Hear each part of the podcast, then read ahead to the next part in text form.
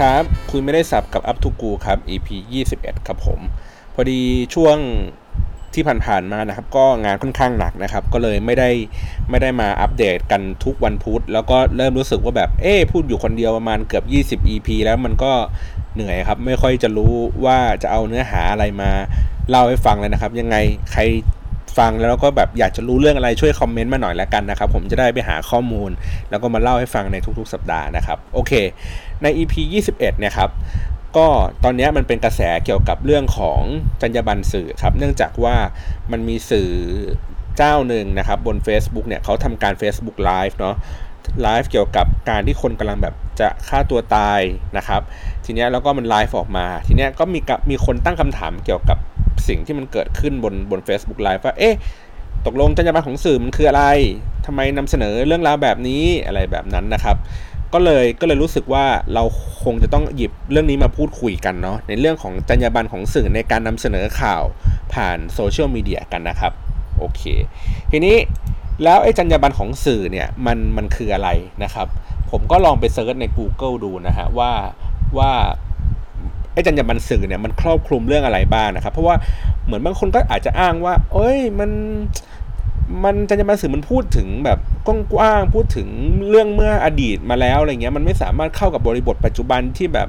มันต้องแบบเสนอข่าวอย่างรวดเร็วเข้าถึงทุกที่ทุกเวลาอะไรเงี้ยครับเนาะก็เลยอะงั้นเราย้อนกลับมาดูกันก่อนเนาะว่าจรรยาบรรณของสื่อเนี่ยในในความหมายของที่เขาพูดพูดกันอยู่เนี่ยมันคืออะไรนะครับ อะมาว่ากันต่อนะครับ ทีนี้ในจรรยาบรรณของสื่อเนี่ยที่ผมไป Google มานะครับเขาบอกว่ามันมีทั้งหมด 23 ข้อครับผมนะฮะว่าว่าการเป็นสื่อนะครับการเขียนข่าวเขามีภาระหน้าที่ของนักข่าวในการแจ้งต่อผู้รับข่าวสารนะครับ ต้องมีจรรยาบรรณดังต่อไปนี้อ่านะครับ ข้อหนึ่งก็คือพูดถึงเรื่องของอต้องกระทำตนเป็นอะไรนะต้องกระทำตนให้อยู่ในขอบเขต ของความเหมาะสมมีกิริยาดีนะครับ อันนี้เป็นจรรยาบรรณของสื่อสารมวลชนสากลนะฮะยี่สามข้อโอเค ต้องกระทำตนให้อยู่ในขอบเขตของความเหมาะสมมีกิริยาดี อันนี้อาจจะเป็นเรื่องของการวางตัวเรื่องของอะไรแบบนี้หรือเปล่านะ ผมไม่มั่นใจนะครับอ่าโอเคไม่เป็นไรผมอ่านให้ฟังก่อนแล้วกัน ข้อ2นะครับไม่สร้างข่าวขึ้นเองนะครับ ไม่ไม่ไม่ทำข่าวปลอมนะฮะข้อ 3 ก็คือว่าเสนอข้อเท็จจริงทั้งหมดแก่ผู้รับสารอ่าโอเค ข้อ 4 คือไม่ก้าวไก่สิทธิส่วนบุคคลของผู้อื่นนะครับ ข้อ 5 คือไม่บังคับบุคคลให้พูดอืมข้อ 6 คือ ซื่อสัตย์ต่อบุคคลที่ต่อสู้เพื่อสังคมนะครับ ข้อ 7 คือซื่อสัตย์ต่อบุคคลที่นำมากล่าวถึงในคอลัมน์อืมข้อ 8 คือรักษาไว้ซึ่งความลับของแหล่งข่าวนะครับ ข้อ 9 คือไม่ปิดบังอำพรางข่าวที่นำเสนอ ข้อ 10 ไม่ควรขายข่าวขายคอลัมน์เพื่อเงิน หรือความพอใจส่วนตัว นะครับ11 คือละเว้นจากการเข้าร่วมพักการเมืองนะฮะ12 คือต้องบริการคนส่วนรวมมิใช่บริการคนกลุ่มใดกลุ่มหนึ่งนะครับ13 ช่วยต่อสู้และปราบปรามอาชญากรนะฮะ14 คือต้องเคารพและช่วยพดุงกฎหมายบ้านเมือง 15 สร้างความสัมพันธ์อันดีแก่ชุมชน 16 ไม่ทำลายความสัมพันธ์ระหว่างญาติและเพื่อนของผู้อื่น 17 คำนึงถึง ว่าการหย่าร้างการฆ่าตัวตายนั้นเป็นปัญหาสังคมสิ่งหนึ่ง ไม่ควรเสนอข่าวในเชิงไม่สุภาพนะครับ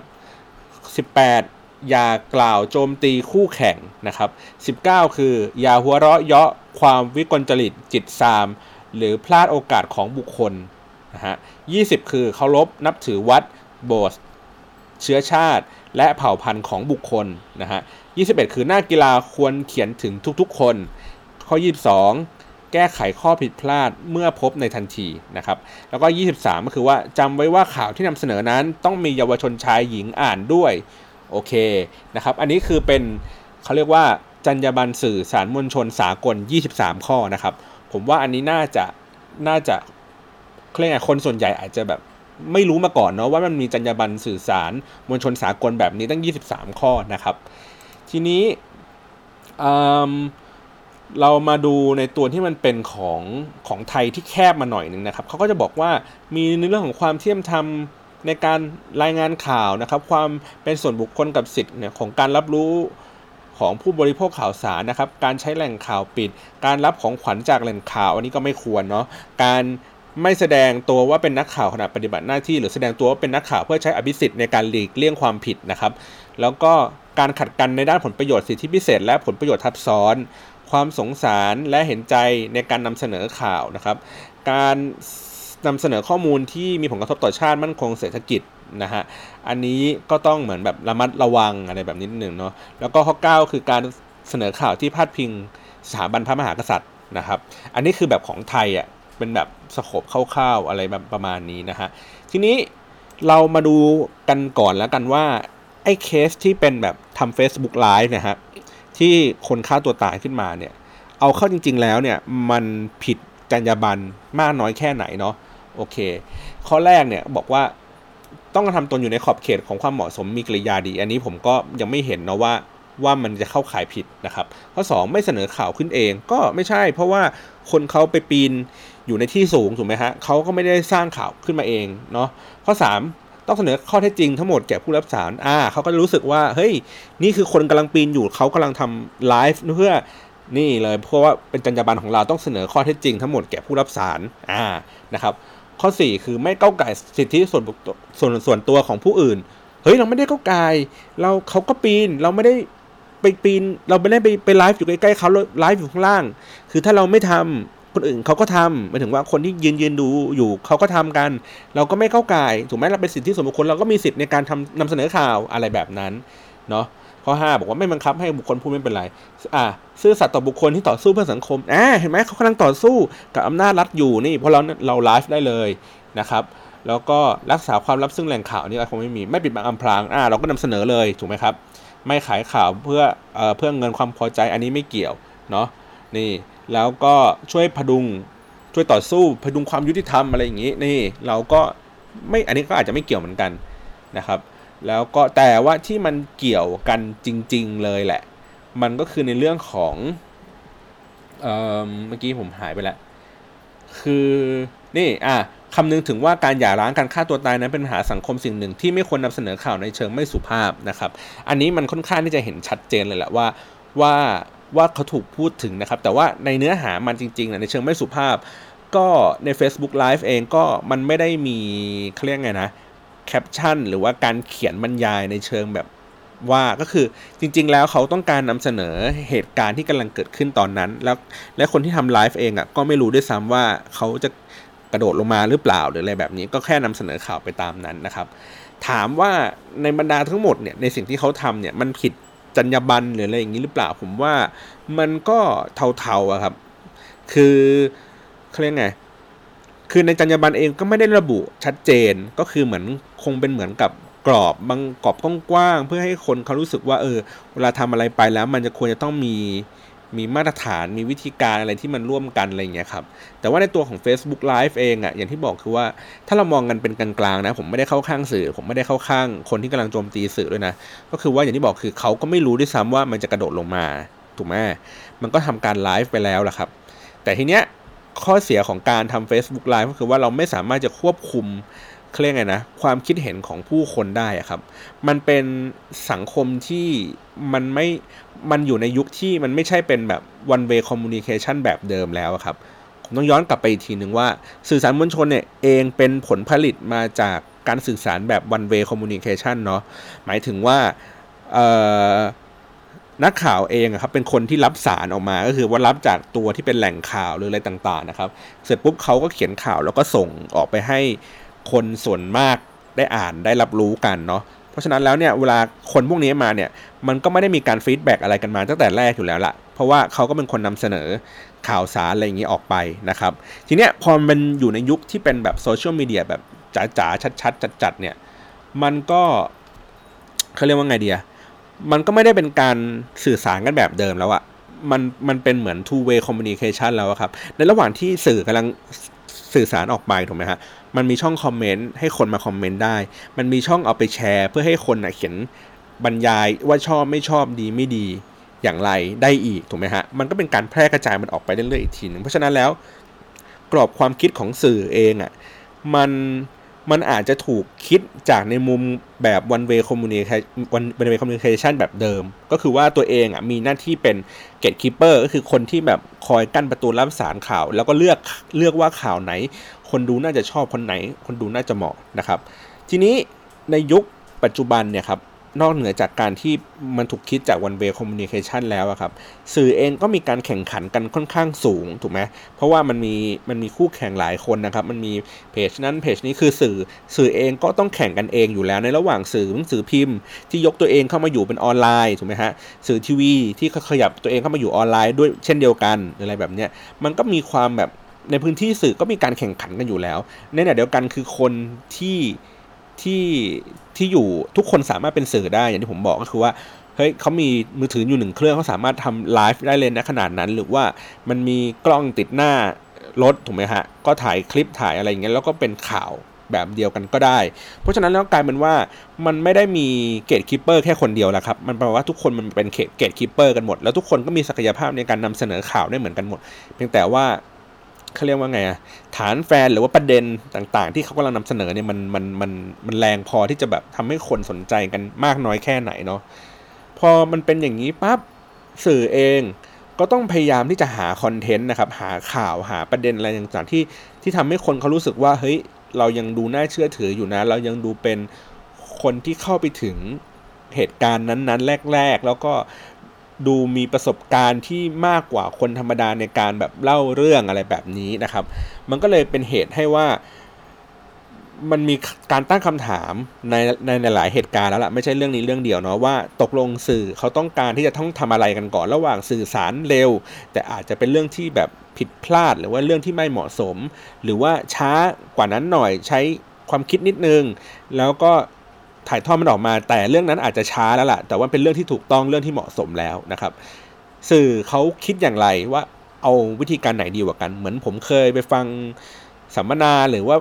อาจารย์ใครสักคนหนึ่งเล่าให้ฟังนะครับว่าสุดท้ายแล้วสื่อเองอะเลือกในวิธีการที่ว่าขอเร็วไว้ก่อนนะครับ ผิดถูกอะค่อยไปแก้ทีหลัง ดีกว่าให้ คิดว่าถูกต้องหรือไม่ถูกต้องก่อนแล้วค่อยนำเสนอไป อันนั้นซึ่งนั่นอาจจะช้าช้าแล้วก็เขาก็ไม่ได้พื้นที่สื่อไม่ได้พื้นที่ข่าวแล้วนะครับนั้นเขาจะเลือกในวิธีการแรกเสมอนะครับปัญหาของมันก็คือว่าไอ้วิธีการแรกนี่แหละ เรามันมันมีความเสี่ยงในการที่อย่างที่บอกว่านำเสนอข่าวว่ามันแบบดีไม่ดีใช่ไม่ใช่ ถูกไม่ถูกถูกไหมมันก็ไม่ได้มีแค่เรื่องนี้เรื่องเดียวครับ ผมว่ามันนี่คือเป็นเรื่องที่แบบปลายทางมากๆแล้วล่ะ มันเกิดขึ้นมาตั้งแต่ในยุคแรก ๆ ที่สื่อ พยายามเข้ามาอยู่บนโซเชียลมีเดียแหละครับ ลองนึกภาพตามนะว่าในยุคประมาณสัก 5 ปีที่แล้วเนี่ยครับก็ Twitter มันเหมือนเพิ่งเริ่มบูมอะไรอย่างนี้เนาะแล้วก็มีคนมาเล่นเล่นเล่นกัน ก็จะมีพวกแก๊งนักข่าวอยู่ค่ายหนึ่งเนี่ยแหละ โอ้โหแบบพยายามแบบเข้ามาเล่นบน Twitter อะไรเงี้ยมากมากๆเลยนะครับ ก็คงเป็นอาจจะเป็นนโยบายเขาด้วยแหละว่า การที่คุณจะเป็นนักข่าวในสังกัดเขานะครับ ก็จะต้องมี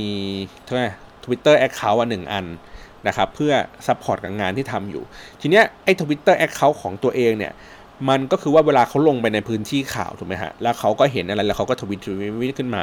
ปัญหาคือโอเคมันมันมันเร็วก็จริง แต่ว่าความถูกต้องหรือเปล่ามันไม่รู้ใช่ไหมเพราะมันไม่เคยถูกเช็คว่าเฮ้ยมันมันใช่หรือเปล่าในการพูดถึงแต่ว่าเขาเห็นสิ่งที่อยู่ตรงหน้าเขาก็สามารถที่จะถ่ายรูปหรือว่าเขาจะทำการทวิตอะไรอย่างนี้ได้นะครับปัญหาในช่วงยุคแรกๆ ของการที่นักข่าวเข้ามาเล่นในทวิตเตอร์เองก็คือว่า ไอ้ข่าวที่กำลังพูดอยู่อาจจะไม่ใช่เป็นเรื่องที่ถูกกรองอะครับ ลองนึกภาพตามว่าเราเข้าไปอยู่ในเหตุการณ์นั้นถูกไหมฮะ เราเป็นมุมมองของคนคนหนึ่ง ซึ่งมองเห็นเหตุการณ์ทั้งหมดนั้นนะครับ สมมุติว่าสมมุติว่าคนกำลังแบบจะง้างมือจะตบกันเงี้ยครับ เราก็จะบอกว่าไอ้เอเนี่ยกำลังง้างมือจะตบไอ้บีอยู่ถูกไหมฮะ แต่ในความเป็นจริงเนี่ยเขาอาจจะมาช้าก็คือว่าเขาอาจจะยกมือไม่ได้เป็นการตบ แต่ยกมือคือแบบกำลังกันไม่ให้บีมันทำร้ายต่อ ก็ได้ถูกไหมทีเนี้ยอย่างที่บอกคือว่าพอมันเหตุการณ์เนี้ยมันไม่มันไม่ถูกตรวจสอบก่อนว่าเฮ้ยเรื่องราวมันเกิดขึ้นยังไง แต่ว่าเขารายงานจากสิ่งที่เขาเห็นตรงหน้าถูกไหมมันก็มันก็จะเร็วก็คือว่าโอเคเห็นเหตุการณ์ทั้งหมดนี่แหละ แต่ว่าความถูกต้องก็เป็นยังไงก็ไม่รู้เหมือนกันนะครับ ซึ่งมันก็ผ่านมาประมาณสัก3-4 ปี ผมก็สังเกตเห็นว่า นักข่าวที่เล่นทวิตเตอร์ก็ลดน้อยถอยลงกันไปนะครับ ก็จะเหลือคนที่เล่นจริงจังแล้วก็มีมีการที่จะเขาเรียกไงนะเข้าใจในบรรยากาศของการเล่นทวิตเตอร์นะฮะก็คือว่าพอผมยกตัวอย่างง่าย ๆ อย่างเช่นไอ้เรื่องของมาตราริกเตอร์เนี่ยฮะในในในในทวิตเตอร์ในการพูดถึงเรื่องของแผ่นดินไหวนะครับ ก็มีคนที่คอยรณรงค์ในเรื่องพวกนี้อยู่ว่าเฮ้ย 4.5 ริกเตอร์เนี่ยมันไม่ใช่มันไม่ได้ ถูกเรียกแบบนั้นนะครับ ก็คือว่ามันเป็นค่า 4.5 ตามมาตราริกเตอร์เฉยๆนะครับหรือหรืออะไรสักอย่างเนี่ยผมจำไม่ได้แหละแต่คือมันมันไม่ใช่ว่า 4.5 ริกเตอร์อะมันเป็นมันมันไม่ได้ถูกเรียกแบบนั้นนะครับ ก็ก็นักข่าวเองที่อยู่ในบนทวิตเนี่ยก็ยังใช้แบบเดิมกันอยู่ แล้วแล้วก็มีการแบบเหมือนพูดคุยกันคนในในในในทวิตเตอร์ก็ร่วมกันแบบทั้งด่าบ้างทั้ง จับผิดบ้างคอยตรวจสอบอะไรอย่างนี้กันบ้างจนสุดท้ายแล้ว มันก็ค่อยๆเปลี่ยนกันไปว่าโอเค ใช้วิธีการนำเสนอข่าวแบบนี้นะ ในการเล่าถึงความแรงของแผ่นดินไหวได้อย่างถูกต้องมากขึ้นนะครับอืมเพราะฉะนั้นแล้วอย่างที่บอกคือว่ามันมันพอมีการเล่นไปสักพักหนึ่งการใช้โซเชียลมีเดียไปสักพักหนึ่งคนคนหรือว่าตัวนักข่าวเองอะ่ะเขาก็จะรู้แล้วล่ะว่า อ๋อบางทีมันไม่ต้องเร็วก็ได้ หรือถ้าเร็วแล้วผิดเนี่ยมันก็สามารถที่จะแก้ไขได้นะครับ ก็คือว่าอาจจะลบทวิตนั้นนะครับ หรือว่ารีプライกลับไปอีกทีนึง หรือว่าเรียนรู้ในครั้งต่อไปคือคือแก้ไขให้ดีขึ้น เช่น สมมติเกิดเหตุภัยพิบัติอะไรกันขึ้นมาสักอย่างหนึ่งอะไรเงี้ยครับควรจะต้องระบุเวลาของที่เกิดเหตุหรือว่า เป็นเอ่ออย่างเช่นสมมติเกิดเหตุฉุกเฉินอะไรขึ้นมาสักอย่างหนึ่งเช่นแบบต้องการให้เกิดการรับบริจาคเลือดอาจจะต้องระบุวันเวลาอะไรเงี้ยขึ้นมาชัดเจนแล้วก็คอยอัปเดตว่าเออเหตุการณ์นี้มันไปถึงไหนแล้ว มันไม่ต้องให้คนเขารู้สึกว่าแตกตื่นเมื่อได้อ่านทวิตนี้ไปอีกสักสองชั่วโมงข้างหน้าอะไรเงี้ยครับ ว่าเหตุการณ์นี้จริง ๆ อาจจะจบไปแล้วก็ได้ แต่ว่าเนื้อหาตัวนี้มันยังอยู่บนบนระบบอยู่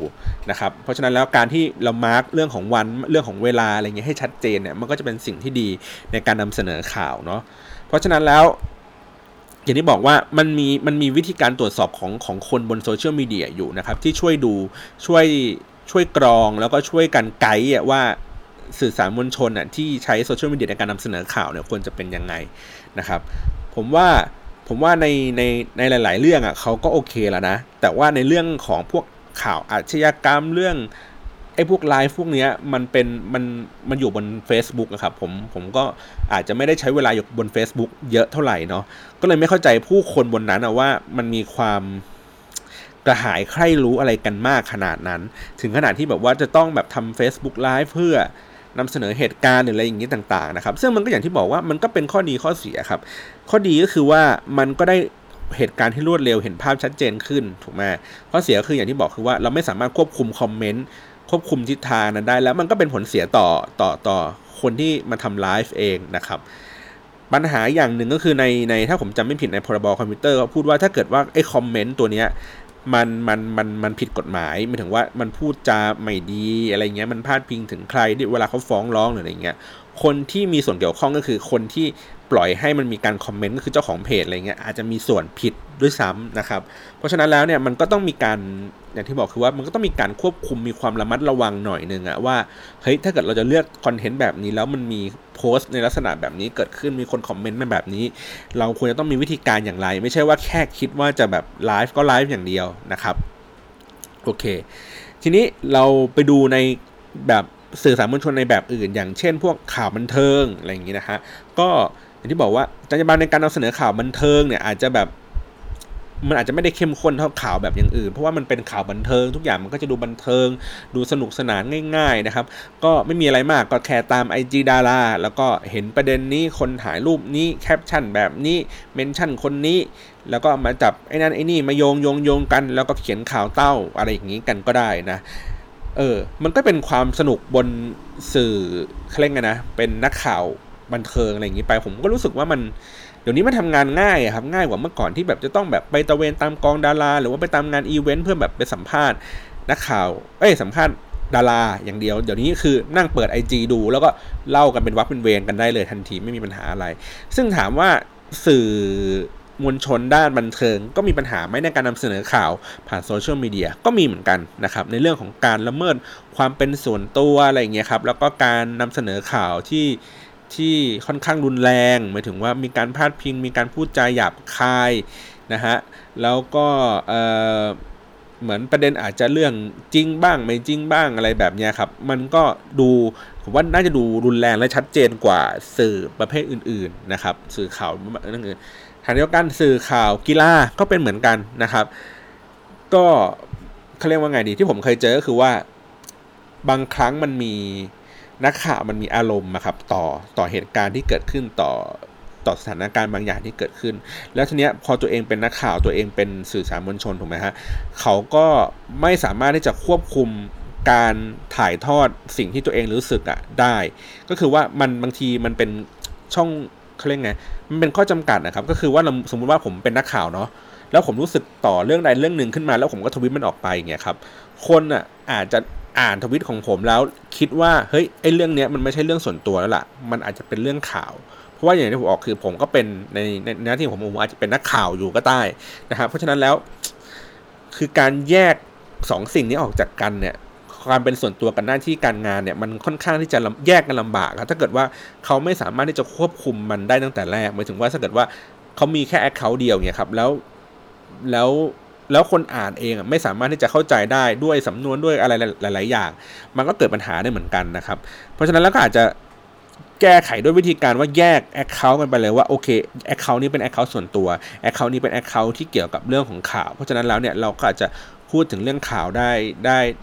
เฉพาะเจาะจงมากขึ้น ส่วนเรื่องของส่วนตัวเราก็สามารถพูดนั้นพูดนี่อะไรอย่างนี้ได้ อันนี้ก็เป็นข้อระมัดระวังเนาะในการนำเสนอข่าวบนบนโซเชียลมีเดียนะครับ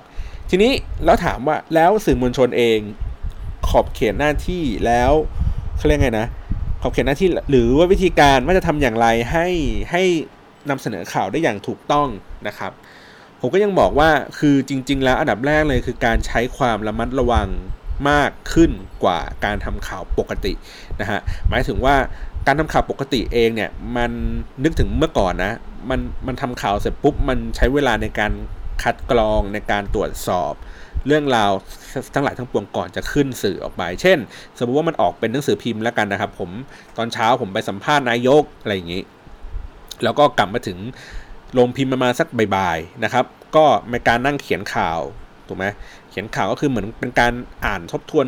เรื่องราวที่เราที่เกิดขึ้นของตัวเองก่อนตึ๊กตึ๊กเสร็จปุ๊บส่งไปให้ให้บกดูบกโอเค พิจารณาผ่านไม่ผ่าน ผ่านเสร็จปุ๊บมีการตีพิมพ์นะฮะแล้วก็ออกมันไปถูกไหมแต่เนี้ยโซเชียลมีเดียเองอะ่ะมันคือมันไม่ต้องผ่านใครเลยครับมันผ่านนักข่าวตัวของนักข่าวเองด้วยซ้ำแล้วก็มันก็สามารถที่จะแพร่กระจายออกไปได้ทันที โดยที่อาจจะไม่ต้องผ่านบกหรือไม่ต้องผ่านหัวหน้างานที่เขามาดูนะ เพราะฉะนั้นแล้วอย่างที่บอกคือว่ามันต้องใช้ความระมัดระวังครับ ใช้ใช้จิตจิตสำนึกในการแบบคิดก่อนอะมันต้องคิดก่อนว่าเฮ้ย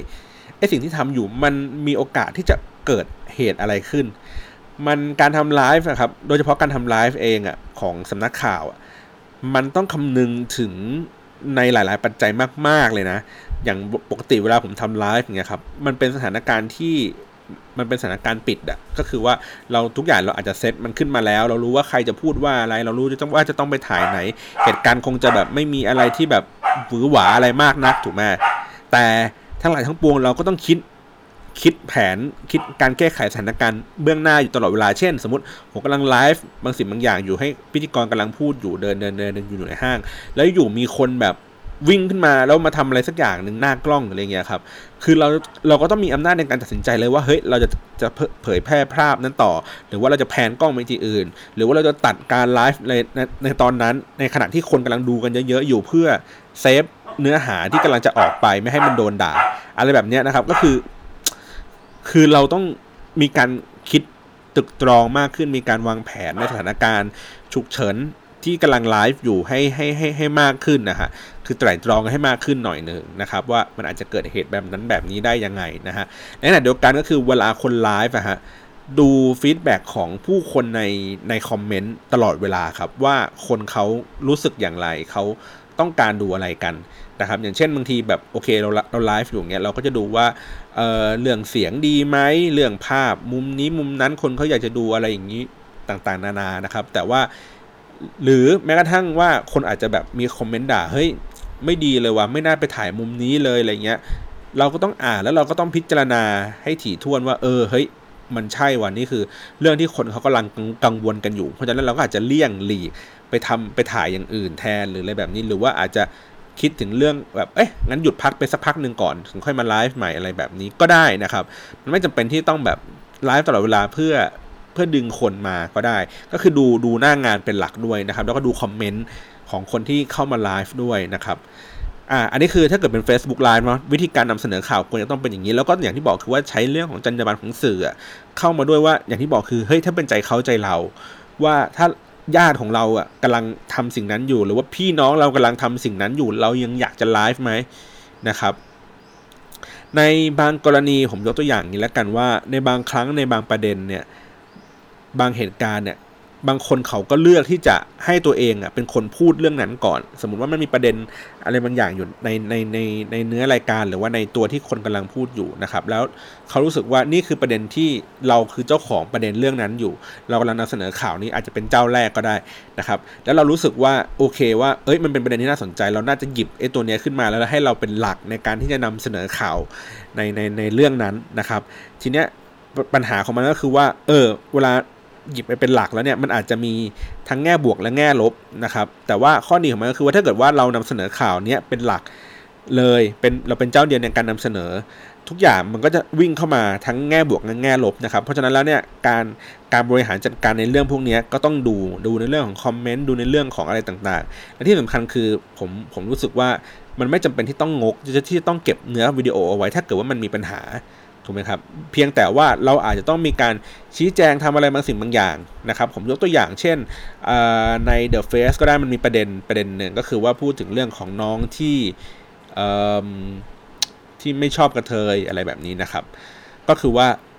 ในรายการเองเขาเลือกที่จะหยิบประเด็นเนี้ยเอามาพูดนะฮะแล้วก็ในโซเชียลมีเดียเองเขาก็เลือกที่หยิบประเด็นนี้ขึ้นมาให้ถกกันนะครับ ในในมุมมองหนึ่งคนก็รู้สึกว่าเฮ้ยมันมันผิดจรรยาบรรณเพราะว่าในการนำเสนอเรื่องแบบนี้นะครับ เรื่องของเด็กอะไรเงี้ยมันแล้วทุกคนก็เข้าไปด่าเด็กอะไรแบบนั้นไป ผมมองว่ามัน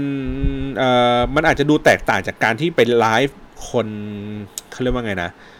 คนฆ่าตัวตายอะครับ คือ หนึ่งก็คือตัวรายการเองอะมันไม่ใช่สื่อมวลชนอยู่แล้ว มันเป็นมันเป็นรายการเพื่อความบันเทิงนะครับ แล้วก็หยุหยิบประเด็นนี้ขึ้นมานะฮะคือมันเป็นความจงใจมีความตั้งใจอยู่แล้ว ที่จะเลือกที่จะหยิบประเด็นนี้ในการนำเสนอ ปัญหาก็ของมันก็คือว่ามันไม่สามารถที่จะควบคุมควบคุมปลายทางว่าจะเกิดเรื่องอะไรขึ้นก็คือคนมันเริ่มด่าด่าด่าด่าด่ามากขึ้นเรื่อยๆฮะมันด่ากันขยายวงกว้างเต็มไปหมดเลยนะครับ ข้อดีของการที่เราเลือกประเด็นนี้ขึ้นมา มันไม่ใช่ว่าเฮ้ยทุกคนมาด่าแล้วทำให้เพจมันดังขึ้น ไม่ใช่นะครับ แต่ว่าเมื่อทุกคนมันมันมาด่าแล้วเรารู้สึกว่าถ้าวันในวันหนึ่งอะประเด็นนี้มันมันเกินเกินขอบเขตในการในการนำเสนอแล้วเราสามารถที่จะลบได้ทันทีฮะลบแล้วก็หายไปเลย เพราะฉะนั้นแล้วเนี่ยทั้งก้อนทั้งหมดเนี่ยที่คนพูดกันที่เขาด่ากัน ที่คนก็แชร์กันทุกสิ่งทุกอย่างหายไปหมดเลยครับ เหมือนไม่เคยมีอยู่จริงนะครับ แต่ว่า แต่ว่าอันนี้คือมันเป็นในในเคสของการที่เลือกที่จะทำแล้วก็ต้องเลือกที่จะเจ็บตัวนะ แต่ว่าในเรื่องของการไลฟ์แล้วเรารู้สึกว่าเฮ้ยมันดูดูแล้วรู้สึกเจ็บปวดดูแล้วมันมีการแบบฉากที่ตายมีฉากสูญเสียอะไรกันเกิดขึ้นอะไรเงี้ยผมว่ามันมันไม่ควรที่จะต้องเก็บไว้ครับ มันสามารถที่จะเก็บเอาไว้ไว้สักพักหนึ่งเพื่อให้คนดูเขาถ้าเกิดยังคิดว่าอยากจะเก็บอยู่นะ แต่ผมก็ไม่แนะนำว่าให้เก็บนะครับ ก็ให้ลบไปเลยก็จบนะฮะอะไรแบบนั้นไป เพราะว่าเขาเรียกไง ถ้าพูดกันตามความจริงแล้วอะ performance อะไรต่างๆ คนเข้ามามี reaction หรืออะไรต่างๆ เหล่านี้ตัวเลขยังไงเพจคุณได้สิ่งนั้นไปแล้วครับ มันไม่จำเป็นที่คุณจะต้องเก็บไว้เพื่อเพื่อรักษา performance อะไรสักอย่างให้ให้ดูดีขึ้นว่าเฮ้ย เดือนกุมภากูอย่างน้อยกูมี content ที่ดีไว้แม่งเรียกคนให้เข้ามาด่าหรืออะไรเงี้ยมันมันไม่มีความจำเป็นมากขนาดนั้นละฮะ มันก็สามารถที่จะลบมันได้ อย่างที่บอกก็คือว่าอย่างในทวิตเตอร์เอง ถ้าสมมติว่าคุณคุณทวิตข่าวไปอะไรบางสิ่งบางอย่างแล้วมันมันผิดนะฮะเนื้อหามันผิดเนื้อหามันไม่ใช่นะครับ มันก็ไม่จำเป็นที่จะต้องเก็บไอ้ทวิตที่มันมีคน retweet เป็นร้อยเป็นพันเพื่อให้รู้สึกว่าเฮ้ยกูโก้กูเจ๋งว่ากูทวิตเรื่องนี้มีคน re โอ้โหเต็มไปหมดเลย มันก็ไม่จำเป็นถูกไหมถ้าเกิดว่าเรื่องนั้นมันเป็นเรื่องที่ผิดนะฮะถ้าเกิดมันเป็นเรื่องที่ผิดแล้วมันก็ไม่มันก็ไม่มีประโยชน์อะไรที่มันจะไปวางอยู่บนนั้น และให้คน ที่เข้ามาดูคนอื่นๆ เขาเกิดความเข้าใจผิดกันอีกอะ่ะมันก็ทำการลบไปเลยก็ได้นะครับหรือถ้าเกิดว่ามันสามารถอีดิทแก้ไขอะไรอย่างนี้ได้ ก็สามารถที่จะชี้แจงให้ทราบได้ แต่ผมก็ยังแนะนำในทางเลือกของการลบทิ้งนะครับแล้วก็สามารถที่จะทวิตขอโทษได้มันผมมีประเด็นอะไรสักอย่างผมจำไม่ได้ละผมก็เคยทำแบบแบบนี้แหละว่าเออผมนำเสนอข่าวเรื่องนี้ไป แล้วก็มีคนท้วงมาว่าเออเนื้อหาผมมันผิดนะ มันเขาไม่ได้ทำอย่างนี้นะ ผมก็โอเค ยินดีที่จะลบ เนื้อหาทวิตอันนั้นออก แล้วก็ทวิตต่อมาคือว่าเอ้ยขอโทษในการนำเสนอข่าวที่เรารู้สึกว่าเราไม่ได้ตรวจสอบให้แน่ชัดก่อนว่าใช่เรื่องนี้จริง ๆ หรือเปล่านะครับโอเค โดยสรุปของเขาเรียกไงนะจรรยาบรรณของสื่อกับการนำเสนอข่าวบนโซเชียลมีเดียนะครับก็คือว่าโอเค คุณอาจจะมีจรรยาบรรณที่ดีอยู่แล้วนะครับก็ค่อนข้างที่จะครอบคลุมในในเนื้อหาของการนำเสนอทั้งหมดเพียงแต่ว่าเขาไม่ได้ระบอกว่า บนโซเชียลมีเดียคุณควรจะต้องทำอย่างไรอะหนึ่งสองสามสี่ห้ามันมันโตๆกันแล้ว มันมีความจำเป็นที่ต้องมานั่งบอกกันแล้วล่ะ เพียงแต่ว่าอย่างที่บอกคือ เมื่อคุณมีเทคโนโลยีถูกไหมฮะ เมื่อคุณมีจรรยาบรรณแล้วเมื่อก็คุณมีผู้ชมอีกเป็นร้อยเป็นล้านคนนะครับ แล้วก็ทุกคนก็สามารถจะแพร่กระจายมันออกไปได้ คุณเป็นสื่อเอง คุณก็ควรจะต้องคำนึงถึงเรื่องนี้ให้มากขึ้นกว่าสมัยก่อน ว่าคุณเองก็เป็นส่วนหนึ่งในการสร้างพลังบวกและลบนะครับ เพราะฉะนั้นแล้วบทบาทหน้าที่ของคุณเน่ยแม้ว่าคุณอาจจะได้เงินเดือนที่น้อย แต่ว่าบทบาทหน้าที่ของคุณก็ยังสำคัญอยู่ แม้ว่าเพจอื่นๆเขาก็มีความดังมีมีการเล่าข่าวหรืออะไรต่างๆหรือมันมีการแข่งขันบนสื่อของคุณเองอยู่ตลอดเวลา แต่ก็ไม่ควรที่จะทำให้มาตรฐานในการทำงานของคุณมันดูลดลงนะครับ แม้ว่ามีเทคโนโลยีมากขึ้นเอง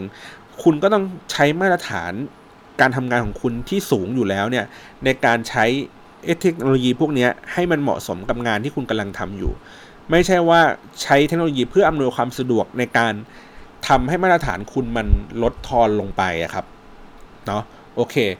วันนี้ก็สนุกสนานกัน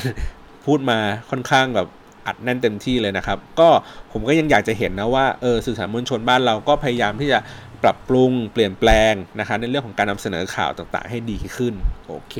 วันนี้ขอบคุณมากครับสำหรับการรับฟังนะครับ แล้วก็อย่าลืมนะฮะว่าถ้าใครฟังแล้วรู้สึกว่าอยากให้ผมเล่าเรื่องไหนเกี่ยวกับเรื่องของโซเชียลมีเดียหรือว่าเรื่องอะไรก็ได้นะครับ ก็ช่วยคอมเมนต์มาหน่อยครับ จะได้มีมุกมีเรื่องเล่ากันนานๆนะครับ วันนี้ขอบคุณมากครับ สวัสดีครับ